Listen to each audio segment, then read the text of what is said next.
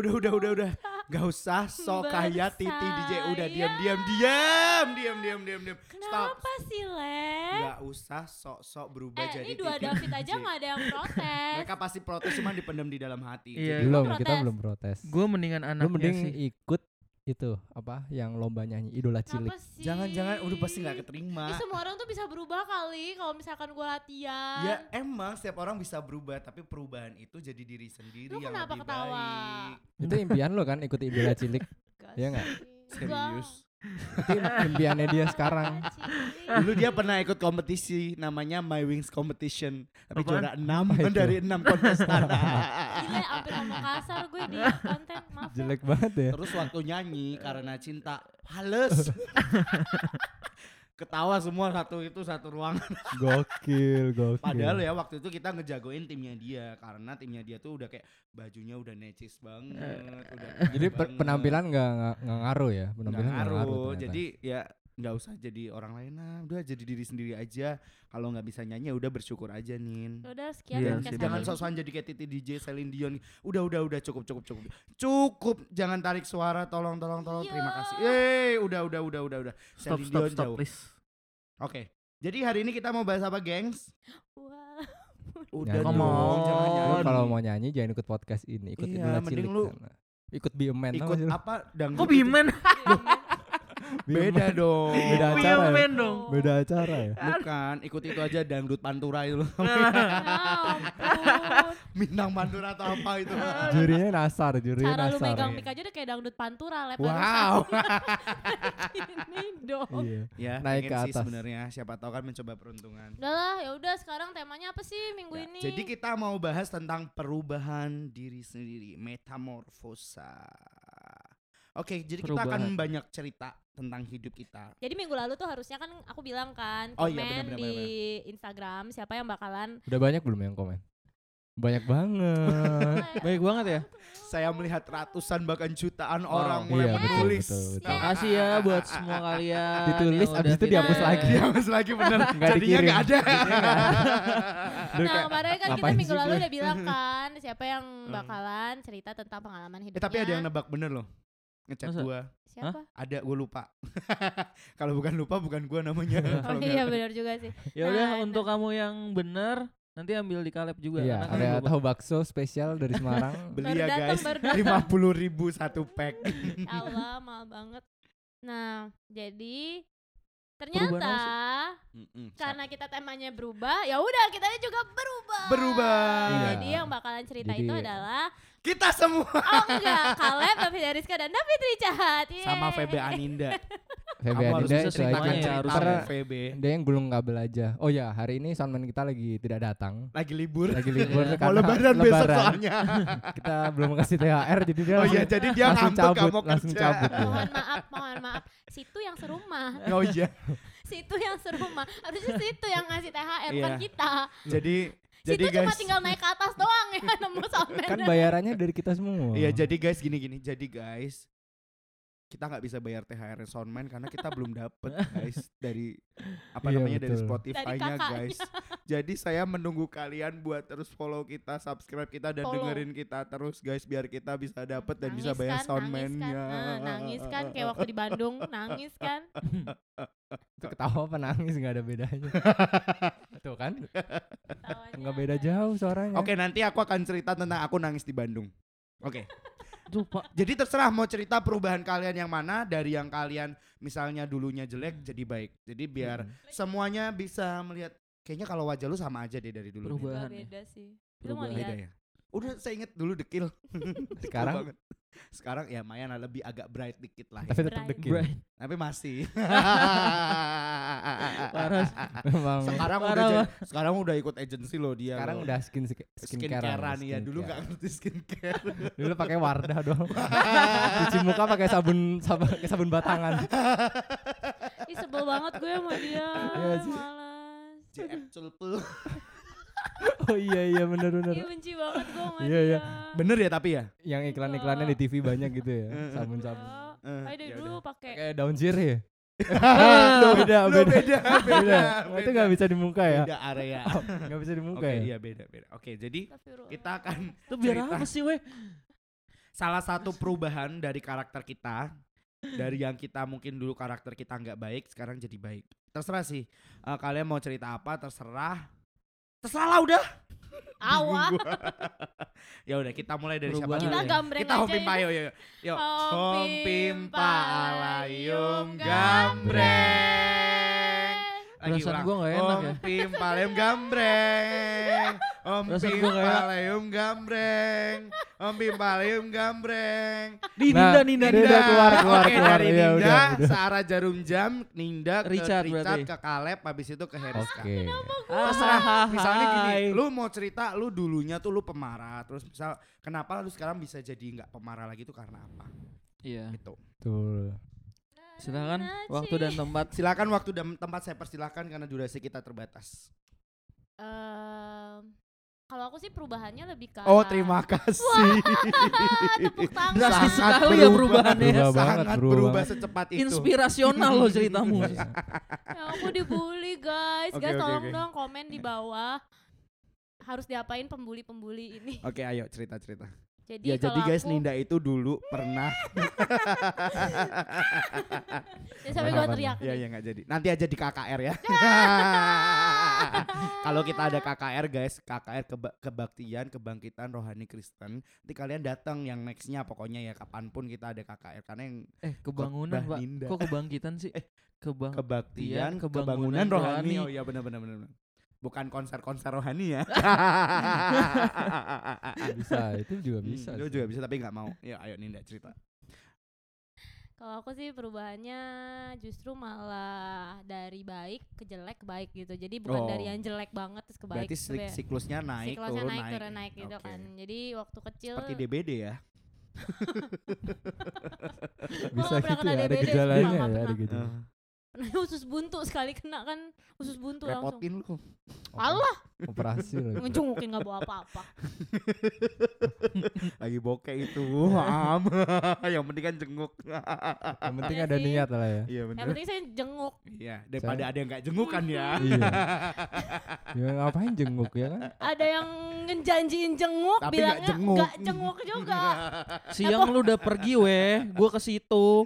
Udah pulang. Oke, udah cerita. Nah, jadi waktu itu ya kalau misalkan perubahan sih lebih ke arahin dari baik ke jelek ke baik ya kalau aku. Jadi kayak dulu dari kecil kan memang anak baik-baik, enggak pernah aneh-aneh gitu lah. Baik-baik, oke. Swear gue ya, waktu kecil anak baik-baik. Ya. Maksudnya kayak sampai SMP, SMA tuh masih yang ya anak pada umumnya lah, ke mall aja takut, istilahnya ke mall enggak ngomong orang tua aja takut gitu kan. Deg-degan ya pasti ya. Iya, di mall udah deg-degan. Aduh mak gue jangan-jangan jadi... Padahal jauh, padahal rumah gue di Tomang, gue ke mallnya di GM Gajah Mada. Karena kan dekat sama sekolah kan. Jangan-jangan mak gue jadi SPG. Ya Allah. Siapa tahu kan. Sembarangan. Jangan-jangan mak gue mengintai. Anjir jadul. Nah terus udah gitu kayak baru berubah benar-benar total berubah ya pas kuliah kan. Gara-gara apa? Nakalnya tuh kayak apa? Buruknya tuh ya, seperti apa sih? Enggak, misal gara-gara gara-gara teman, gara-gara pacar atau apa? Nah, atau mungkin gara-gara pelajaran kuliah, pusing, stres, terus pengen cari hiburan. Gara-gara teman sih, gara-gara jadi temen. Kayak waktu dulu pas awal-awal. Sebutin dong temennya. Perlu nggak sih? Nggak perlu ya. Wow, jadi kalau misalkan kayak teman gitu, kayak teman kuliah sih sebenarnya jadi. Ya, masa teman tanjidor? Ya teman kampus dong. Ini sebel. Tuh yang rebana-rebana ibu-ibu apa tuh namanya? Kasih dahan. Iya kasih dahan. Oh kasih dahan. Itu yang iklan Ramayana bukan? Oh iya bener ya. Apa judulnya iklan Ramayana yang keluar dari panci? Gak tau. Emang ada ya? Ada. Baru-baru ini. Nanti aku cariin di YouTube ya. Nah terus dari gitu kayak pas kuliah itu kan kayak waktu dulu pernah kayak immersion ke Singapura gitu kan kayak live in ke Singapura gitu exchange, ya enggak student exchange juga karena I live there gitu terus dari gitu ya I live there terus habis itu pas Singapurnya di mana dulu Singapura di tengah-tengah laut antara Singapura sama Sumatera Batam gitu. Ini mau sananya deh soal banget ngapain dia di tengah-tengah. Hah? Di tengah-tengah laut gantiin merlion-nya tuh tau jagain perbatasan kayaknya. Gantiin merlion dia itu nanam rumput laut. Oh enggak lu nyiramin rumput laut deh. Oh budidaya. Sekarang udah subur belum rumput lautnya. Kok nyiramin rumput laut itu kan udah di air. Kan itu air laut. Si kan kita nyeramnya pakai air. Dulu cita-citanya nyeramin rumput laut kan. Gue dulu cita-citanya pengen jadi penyanyi cilik, tapi udah nggak bisa kesampaian. Siapa? Gue yang tanya. Dari potongan lu nggak kebaca. Tapi sekarang gue udah nggak bisa, kan itu nyanyi cilik. Sekarang udah gede, lanjut. Oke. Tolong dikasih back sound. Ini efek gak ada soundman sih, jadi begini. Coba ada soundman-nya nggak? Lanjut. Gitu. You live in Singapore then. Nah, terus udah gitu ya kehidupannya lah kayak sebenarnya sih I live in a, kayak hostel gitu sih sebenarnya sama teman-teman Aing. Berapa bulan?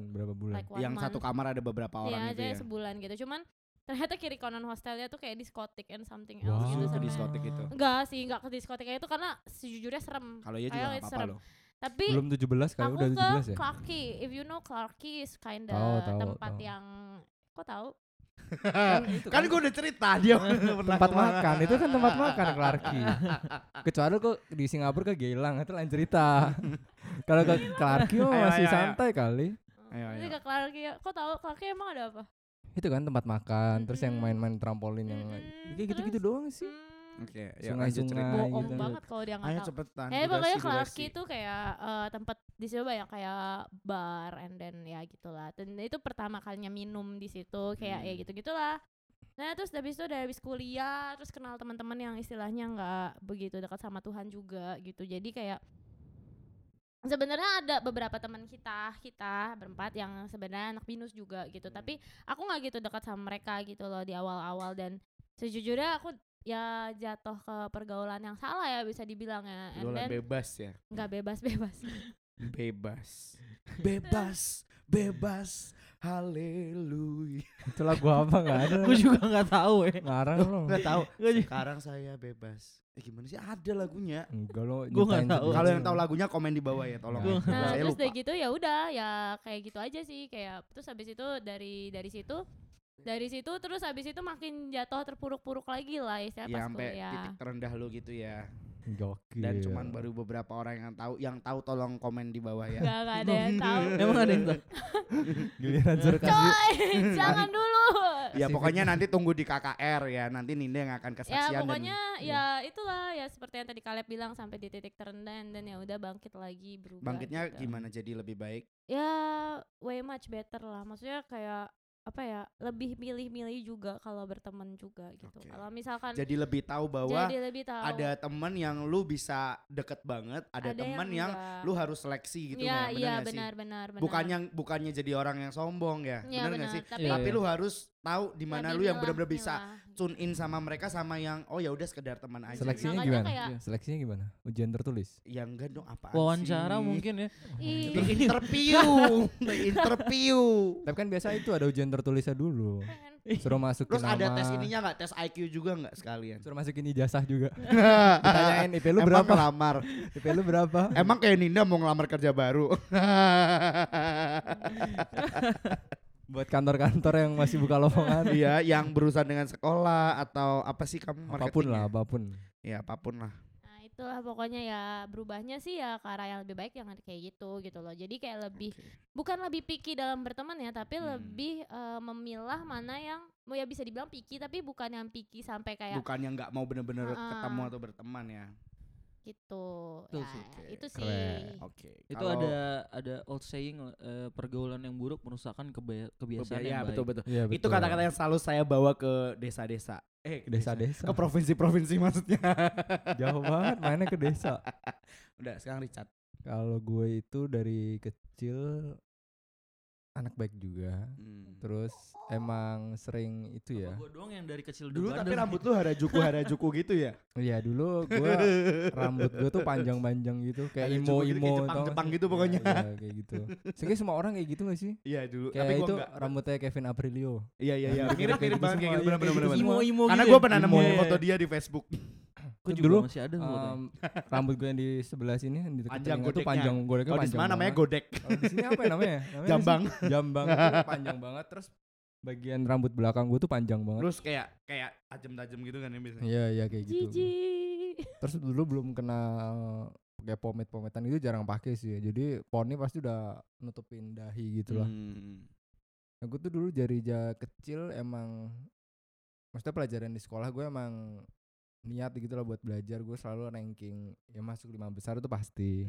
Jadi selama SD sampai akhirnya gue masuk SMP. Nah SMP itu teman-teman gue kebanyakan emang pada nggak niat, isinya main warnet mulu kerjaannya. Terus zaman kita banget dulu ya. Iya dulu mainnya point blank, main Dota kayak gitu semua lah, Ayoden semua. Jadi gue di situ mulai cabut, sering pernah cabut gitu ke warnet gitu main bareng sampai akhirnya ke bawah terus sampai SMA. Nah di SMA gue itu karena dulu kan SMA gue tuh programnya English program gitu kan. Jadi itu jadi dia IP-nya saya nasionalnya guys. Ya jadi tiap hari itu bawa laptop gitu kan. Nah laptopnya itu kita install Dota 1 terus kita main ngelan di sekolahan. Jadi dari jam 7 pagi sampai jam 2 siang tuh kerjaannya main.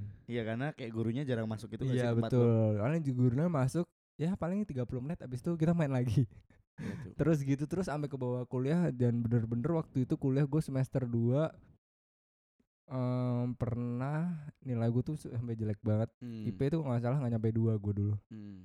Semester hancur banget. Gak nyampe 2, 1 dong berarti. 1 dulu gue. Gila. Semester 2 hancur banget. Terus gue nggak bisa ngambil 20 SKS, ngambilnya 16 SKS doang. 18 aja nggak bisa. SKS mas sendiri-sendiri gitu ya. Iya kan harus ngambilin. Gue cuma bisa ngambil 16, bayangin 16 doang dari 20. Iya. Tapi akhirnya gue bisa balik lagi, maksudnya yang ngejar mati-matian, belajar mati-matian, minta orang ajarin sana sini. Ya kalau contekan agak susah soalnya. Daripada gue dikeluarin dari ruang ujian kan, jadi ya belajar mati-matian sampai akhirnya ya bisa lah naik walaupun agak susah ya naiknya. Kalau IP kan dari awal lo harus bisa bagus dulu. Kalau misal di awal jelek tuh naiknya susah. Kalau lo di atas dia paling turun-turun dikit ya masih bagus lah. Betul. Jadi buat yang kuliah lebih baik niat dari awal, karena kalau niatnya tengah-tengah susah ngejarnya. Walaupun lu udah dapet IPK 3,5 hampir 4, tapi awal-awal lu dapetnya 2, naiknya susah ngejarnya. Betul. Kalau itu sih dari gue. Jadi berarti kesimpulannya kalau bisa kita hidup itu benar-benar saja serius itu dengan juga apa yang kita putuskan gitu ya. Kita sama kayak Ninda sih. Mau kuliah mau apa gitu ya. Jadi karena teman-teman juga emang pergaulan teman-teman tuh emang kalau ya sama sih teman lu kalau misal sering main game online ya pasti lu ngikutin teman lu. Selain main game ngapain lu di warnet lu? Main game lah, main game gue. Jadi kalau temen lu sukanya clubbing ya pasti lu ngikutin clubbing mau nggak mau. Temen lu suka pijit ya lu ya ikut pijit. Nah, betul. Temen lo mijit. Lah ya bener dong. Masa temen lo mijit, lo yang mijit? Ya nunggu di luar. Enggak punya duit kan soalnya. Biasa ada temen yang bayarin. Oh gitu. Tapi bukan gue. Udah gue bayarin aja gitu ya. Iya. Ngapain sih lo di luar nunggu-nunggu aja jelas. Habis mijit ngapain? Capek biasanya. Capek. Oke. Dan Ninda tanpa komentar apapun ya. Ninda cuma diem dan naruh mikrofonnya nih. Kalau kalian mau tahu. Ya gitu sih. Ya. Sangat memberkati sekali ya. Yeah. Itu 2 perubahan dari mereka. Sekarang gue mau share perubahan gue. Perubahan gue. Bukan. Bukan masalah itu. Kalau itu orang bisa berubah kapan aja menurut gue. Cuman. Tapi sekarang lu kurus selama 6 bulan ke depan gue tantang bisa. Kembali seperti zaman lo SMP gitu bisa? Bisa sih sebenarnya kalau benar-benar mau ya. Itu lo nggak apa yang harus lo lakuin? Makan tahu dong. Jangan dong. Ya udah gue mau cerita. Oh iya. Jadi gue lebih mau cerita tentang perubahan karakter gue.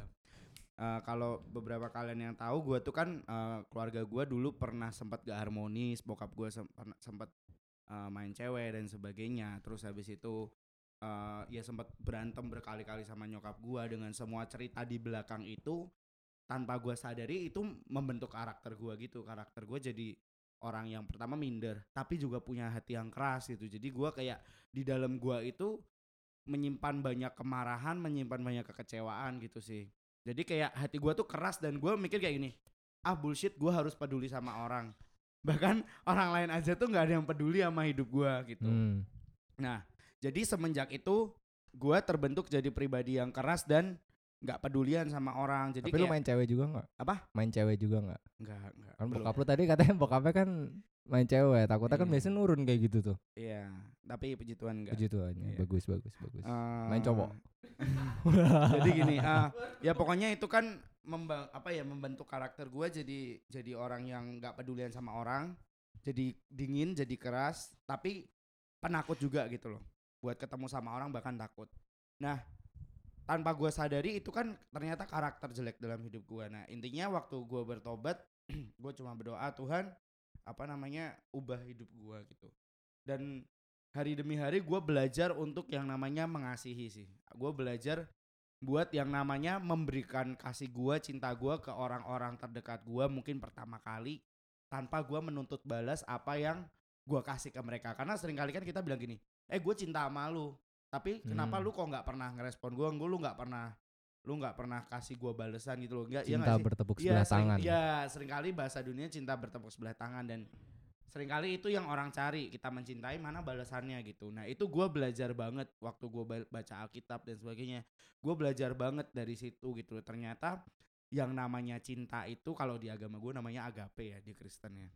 Itu cinta. Adalah cinta yang tidak pernah menuntut balas gitu loh. Adalah cinta yang nggak pernah jalinan kasih.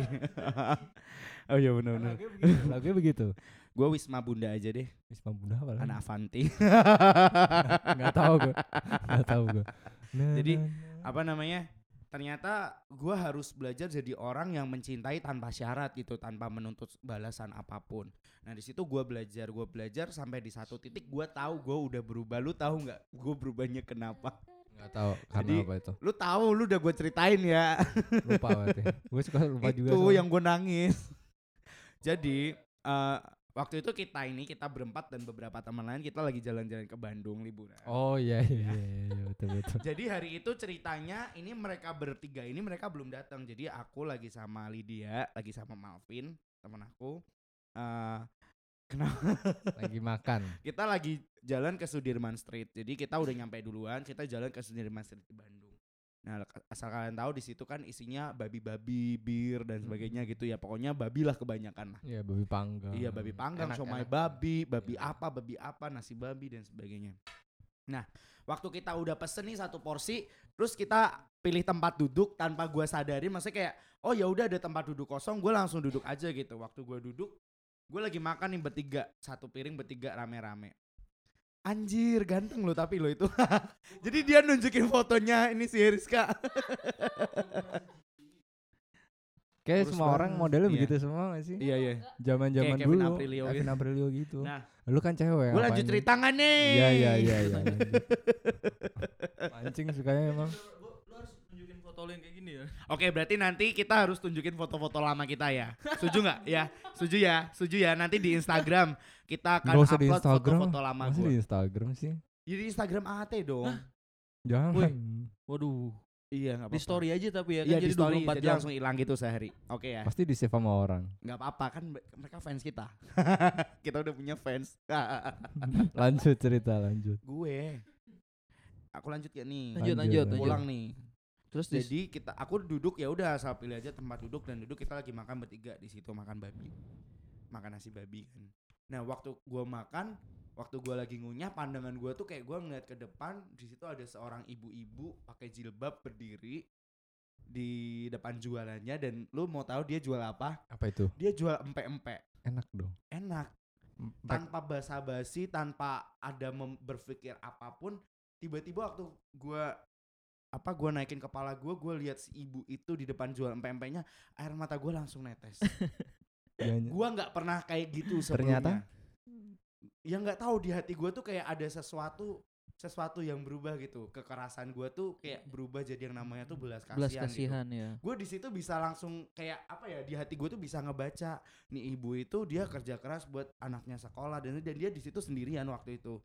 Dia mati-matian kerja, bahkan gue sampai mikir, Bu, ngapain sih Bu lu jualan pempek di tengah lautan babi Bu gitu. Harusnya jualan pempek babi ya. Iya pempek, bener. Biar tetap laris ya.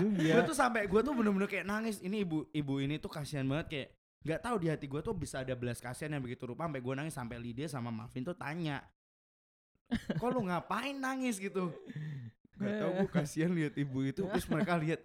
Emang kenapa terus ibunya mereka tuh kayak yang cuek aja gitu loh. Kayak emang ibunya kenapa sih gitu. Terus akhirnya gue bilang, Lid, gue nggak tahan, Lid, lu ini ambil dompet gue, lu beli pempek ibunya. Gue kira itu lu umrohin ibunya langsung. Jangan terus biayain anak ke sekolah gitu. Ya Allah, ya maksudnya. Terus jadiin konten ya. Ya maksudnya gini loh, gue bukan orang yang kayak akan se-care itu gitu loh. Bahkan istilahnya buat beli aja kadang gue tuh kayak oh I don't care gitu loh. Dan tiba-tiba di situ hati gue tuh bisa bener-bener melt-meltnya hati gue yang keras, yang beku, yang dulunya gak pernah peduli sama orang bisa tiba-tiba tuh berubah kayak gitu loh.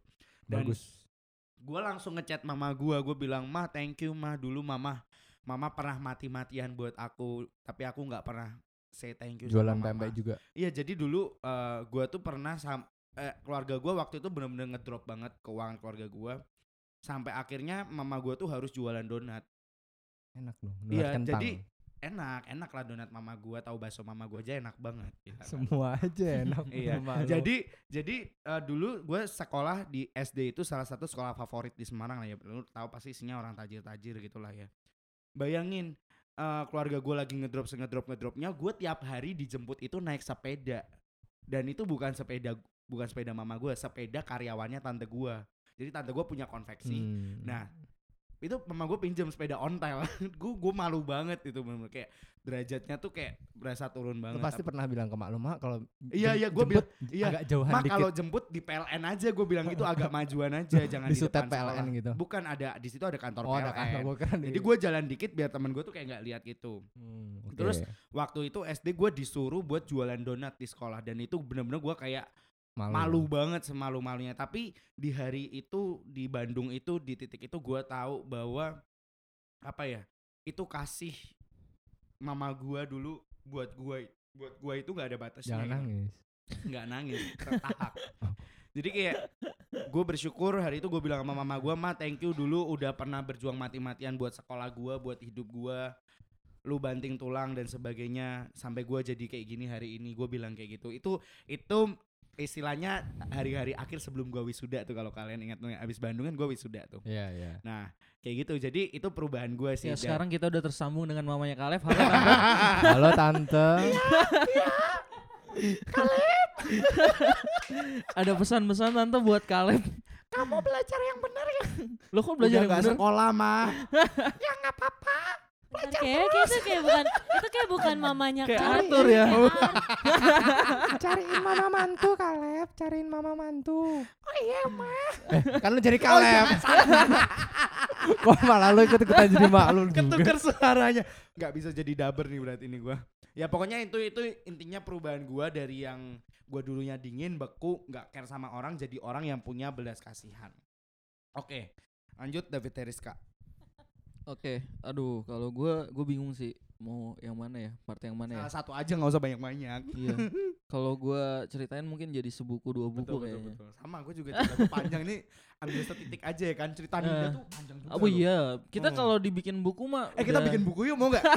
Guys, kalau kita bikin buku kalian mau beli nggak? Komen di bawah ya. Banyak ya proyekan. Kayaknya banyak proyekan ya. Banyak dong. Kita harus kreatif. Gini sih, kalau menurut gue sih perubahan itu nggak bisa instan, itu by proses dan prosesnya betul. Sampai sekarang itu masih kita betul. Dan masih kadang, kita alamin. Rasanya tuh masih timbul tenggelam yes, gitu, jatuh bener. Bangun lah ya. Jadi kalau dibilang jatuh namanya bangun. Berubah, ngomong namanya perubahan, bahkan sampai sekarang gue masih perubahan. Nggak akan ada berhentinya. Masih gue dalam proses berubah tuh. Dari semua, karena kalau kita mau jujur dengan diri kita sendiri guys, kita tuh punya banyak banget error dan kelemahan. Betul. Yang bahkan tanpa kita sadari. Iya, itu betul. Kayak itu keluar tiba-tiba sendiri. Kok gue kayak gini, kok bisa kayak gini ya gitu. Kayak pernah gak sih lu mikir ketika tiba-tiba lu ngerasa kok lu ada sesuatu yang jahat yang tiba-tiba lu lu pikirin atau lu omongin dan lu tiba-tiba ngerasa gila, kok gue bisa ngomong kayak gini ya, kok bisa gue ngelakuin itu tadi. Iya. Itu kayak gitu dan karena sempat terbesit kayak anjir ternyata gue sejahat itu ya, pernah ngatain orang. Ternyata gue kayak yang antagonis yang di film-film itu. Iya. Yang kalau mikirnya di pikiran tapi bisa kedengeran sama speaker. Sepertinya dia tidak suka dengan aku. Sama yang matanya gini. Di zoom-zoom ya. Iya, di zoom-zoom. Deng. Kangen gue film-film gitu. Bang Putih Bang Merah dulu gue nonton Nia. Bang Putih Bang Merah dong. Nia Ramadhani bukan situ tadi. Iya benar, Nia Ramadhani sama siapa tuh yang ada tai lalatnya di sini? Alisa Subah. Bukan. Revalina. Iya benar. Aduh, I miss those days ya. Nah, kalau gue sih ya kayak gitu sih. Maksudnya perubahan tuh dari gue kecil sampai sekarang sekian umur gue. Itu sekian. Jangan dong. Itu masih berubah sih, bahkan sampai sekarang gue masih banyak masih berubah untuk maunya jadi yang lebih baik. Yang lebih baik lagi. Tapi gue mau ceritain tentang gini sih. Kalau gue mungkin titik gue berubah total itu mungkin belum nyampe 5 tahun yang lalu sih. Itu kayak ada suatu peristiwa. Gue belum cerita weh. Oh belum ya. Itu ada peristiwa gimana kayak kalau kita bilang ya bahasa awam tuh kayak hidup itu mengajari lu menghajar lu dengan keras sampai lu akhirnya bisa membentuk lu gitu. Kehidupan yang mengajari sendiri. Iya. Tapi gue percaya tapi gue percaya itu semua Tuhan sih yang ngatur. Betul. Kita sebagai kita orang yang beriman, yang punya agama, yang ngerti Tuhan itu ada, ya pasti kita tahu itu semua Tuhan yang mereka-rekakan untuk jadi kebaikan buat kita. Kalau gue mau cerita seperti ini sih. Waktu itu gue dibidik mungkin tentang cewek sih sebenarnya. Gue mau nggak tahu gue kenapa gue mau didik mau cerita tentang part di mana gue dididik tentang masalah pacar sih. Yes. Gue itu dulu orang yang violence banget, yang yang kayak keras banget gitu, dan sampai suatu saat gue itu akhirnya gue bisa jadi berubah. Gue jadi orang yang mungkin bisa meletakkan semua ego gue, sombong gue, dan emosi gue gitu. Tapi sebenarnya untuk hal yang nggak terlalu baik sih sebenarnya, untuk cuma bucin itu gue rasa nggak terlalu baik ya guys ya. Betul. Jadi betul. Itu kayak buciners, buat buciners dengerin. Tapi kalau kalian dalam fase bucin itu nggak apa-apa lah. Itu kalian bakal sangat banyak belajar dari situ, seriously. Itu gue waktu gue jadi bucin banget itu ya gue diajar dan gue ngerti, maksudnya nggak semua yang lu mau, nggak semua yang lu taro, nggak semua yang lu korbankan itu akan setimpal dengan apa yang lu dapet. Karena ketika lu coba untuk menaruh sesuatu tapi lu mengharapkan sesuatu timbal balik, apalagi itu dari manusia, entah itu pacar lu, entah itu siapapun lah, pokoknya pasangan lu akan dengan sangat gampang lu akan kecewa dengan orang. Jadi menurut gua apapun yang lu lakukan sebenarnya lakukanlah untuk Tuhan, jangan untuk manusia. Ketika lu taruh itu semua untuk manusia dan berharap sesuatu dari manusia, percayalah di detik itu kalian bakal sangat kecewa.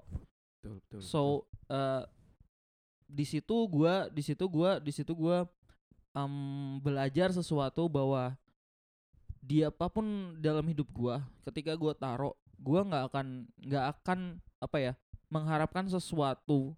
Bukan jadi pahit ya, sama bukan jadi bitter sama manusianya, cuma seperti ini. Gue tahu manusia akan selalu mengecewakan lu di at some point gitu. Ketika lu jalan, lu pasti akan merasa kecewa. Entah tentang sahabat lu, entah tentang orang tua lu, entah tentang pacar lu, walaupun mungkin lu udah berlangsung itu lama. Iya. Dan orang terdekat itu akan sangat menyakiti lebih dalam dari siapapun gitu. Betul. Ketika lu udah mulai mengharapkan sesuatu dari manusia. Betul. Jadi jangan pernah ngarepin sesuatu apapun dari manusia. Kalau lu lakukanlah dengan tulus. Dengan tanpa, ya kayak tadi gue bilang, tanpa syarat. Tanpa syarat. Gue benar-benar mencintai tulus tanpa syarat, tanpa balasan lah ya.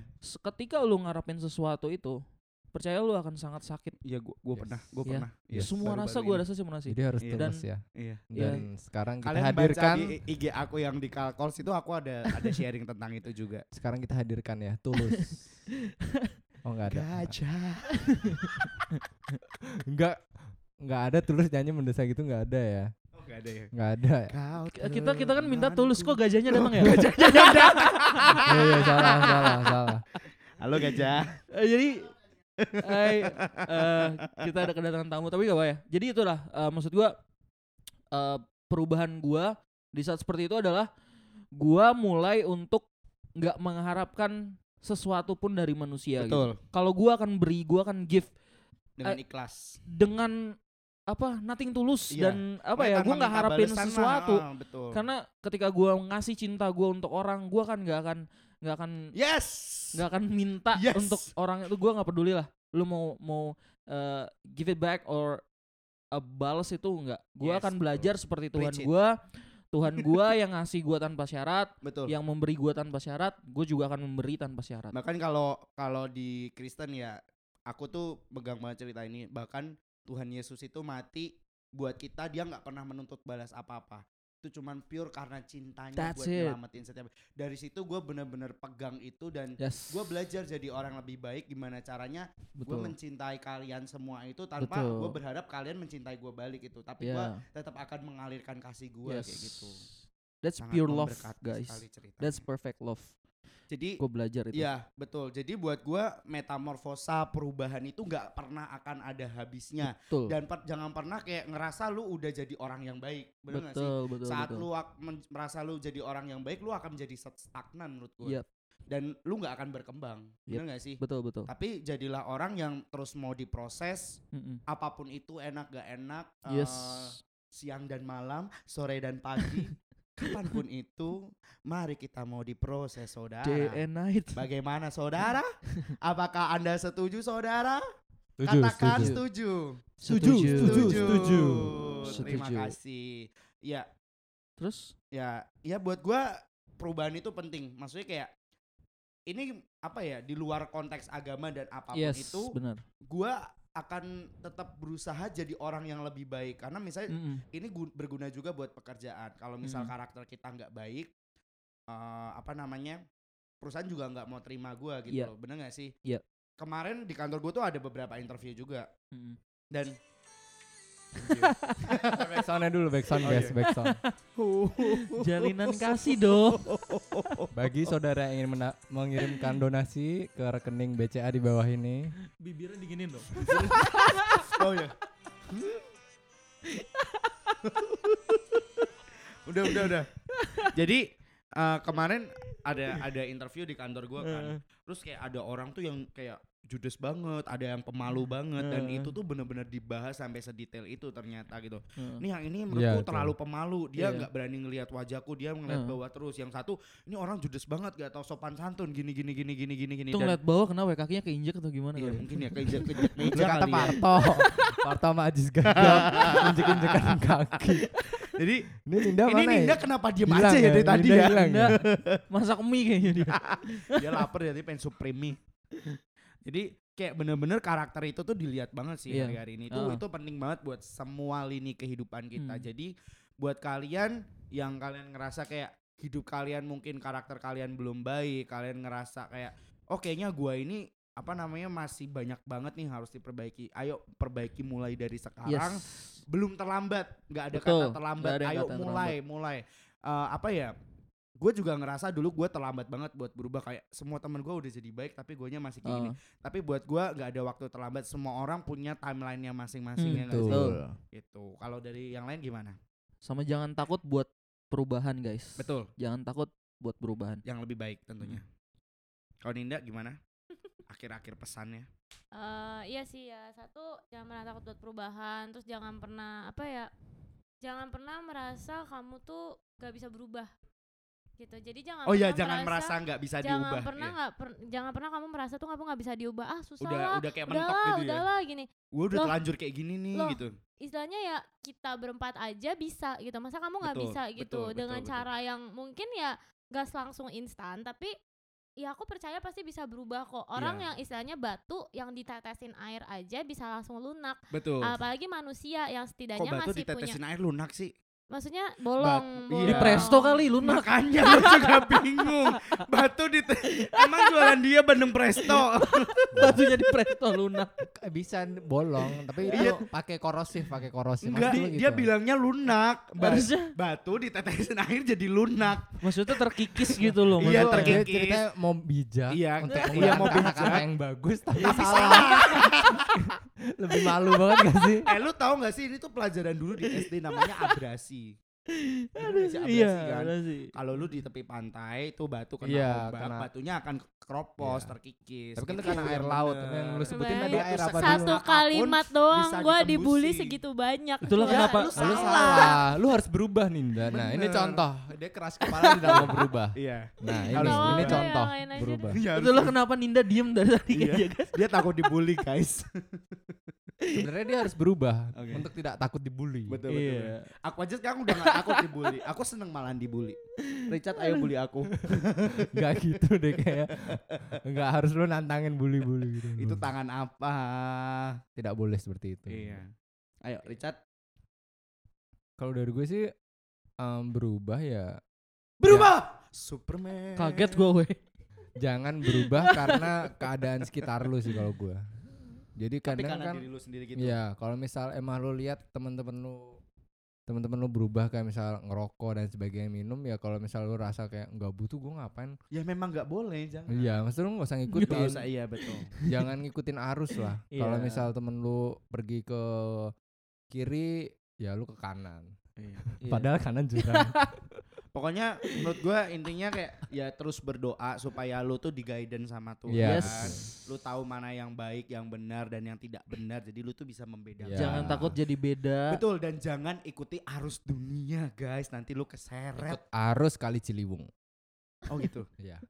Mati dong. Enggak lah, paling kebanjiran.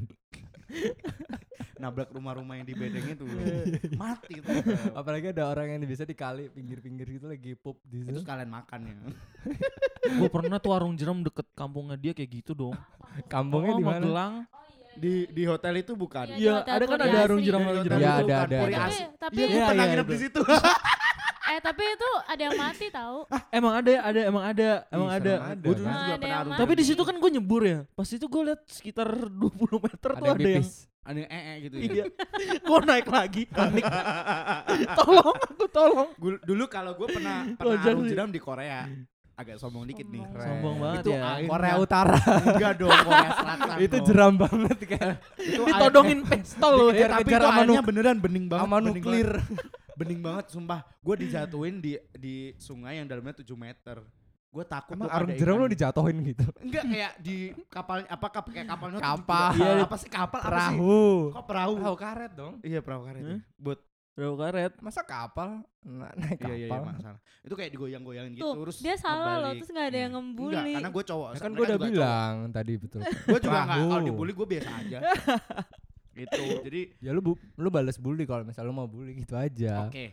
Jadi pesan kita terakhir, jadilah anak muda yang ngerti tentang perubahan yang baik. Mari kita benar-benar berubah dari karakter kita, cara kita bertindak, cara kita berperilaku, semuanya buat Indonesia semakin jaya, semakin maju, benar enggak sih? Biar orang-orang di luar sana itu melihat pemuda-pemuda Indonesia tuh beda, punya karakter yang beda dari karakter-karakter pemuda di negara lain lah pokoknya lah. Jangan gitu. Cuma malas-malasan.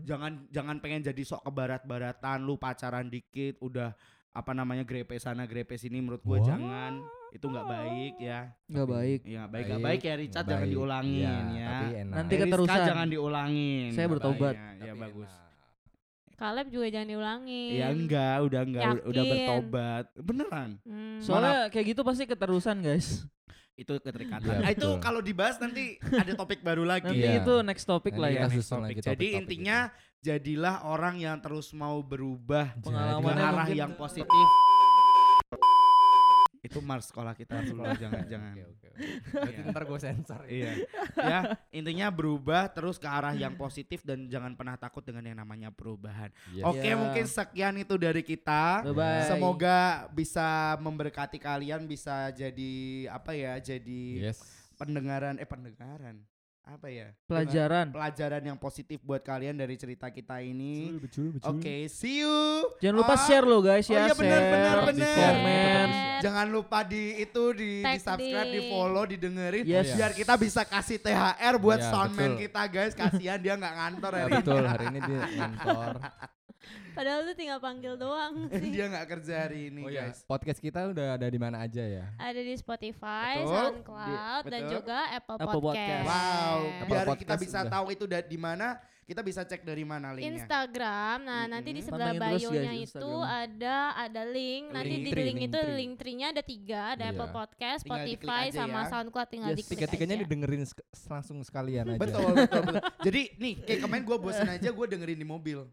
Tuh. Kayak gitu. Jadi itu bisa bikin ketawa beneran. Iya. Kalau lagi macet, lagi bosen. Iya. Dengerin radio, podcast kita pasti ketawa. Mungkin dengerin radio Prambors udah bosen. Iya. Nah, dengerin kita. Siapa tahu. Walaupun suara kita nggak sebagus yang di Prambors, tapi nggak apa-apa. Iya. Merdu-merdu gitu kan ya. Iya. Oke semuanya. Thank you so much for today. See you. God bless.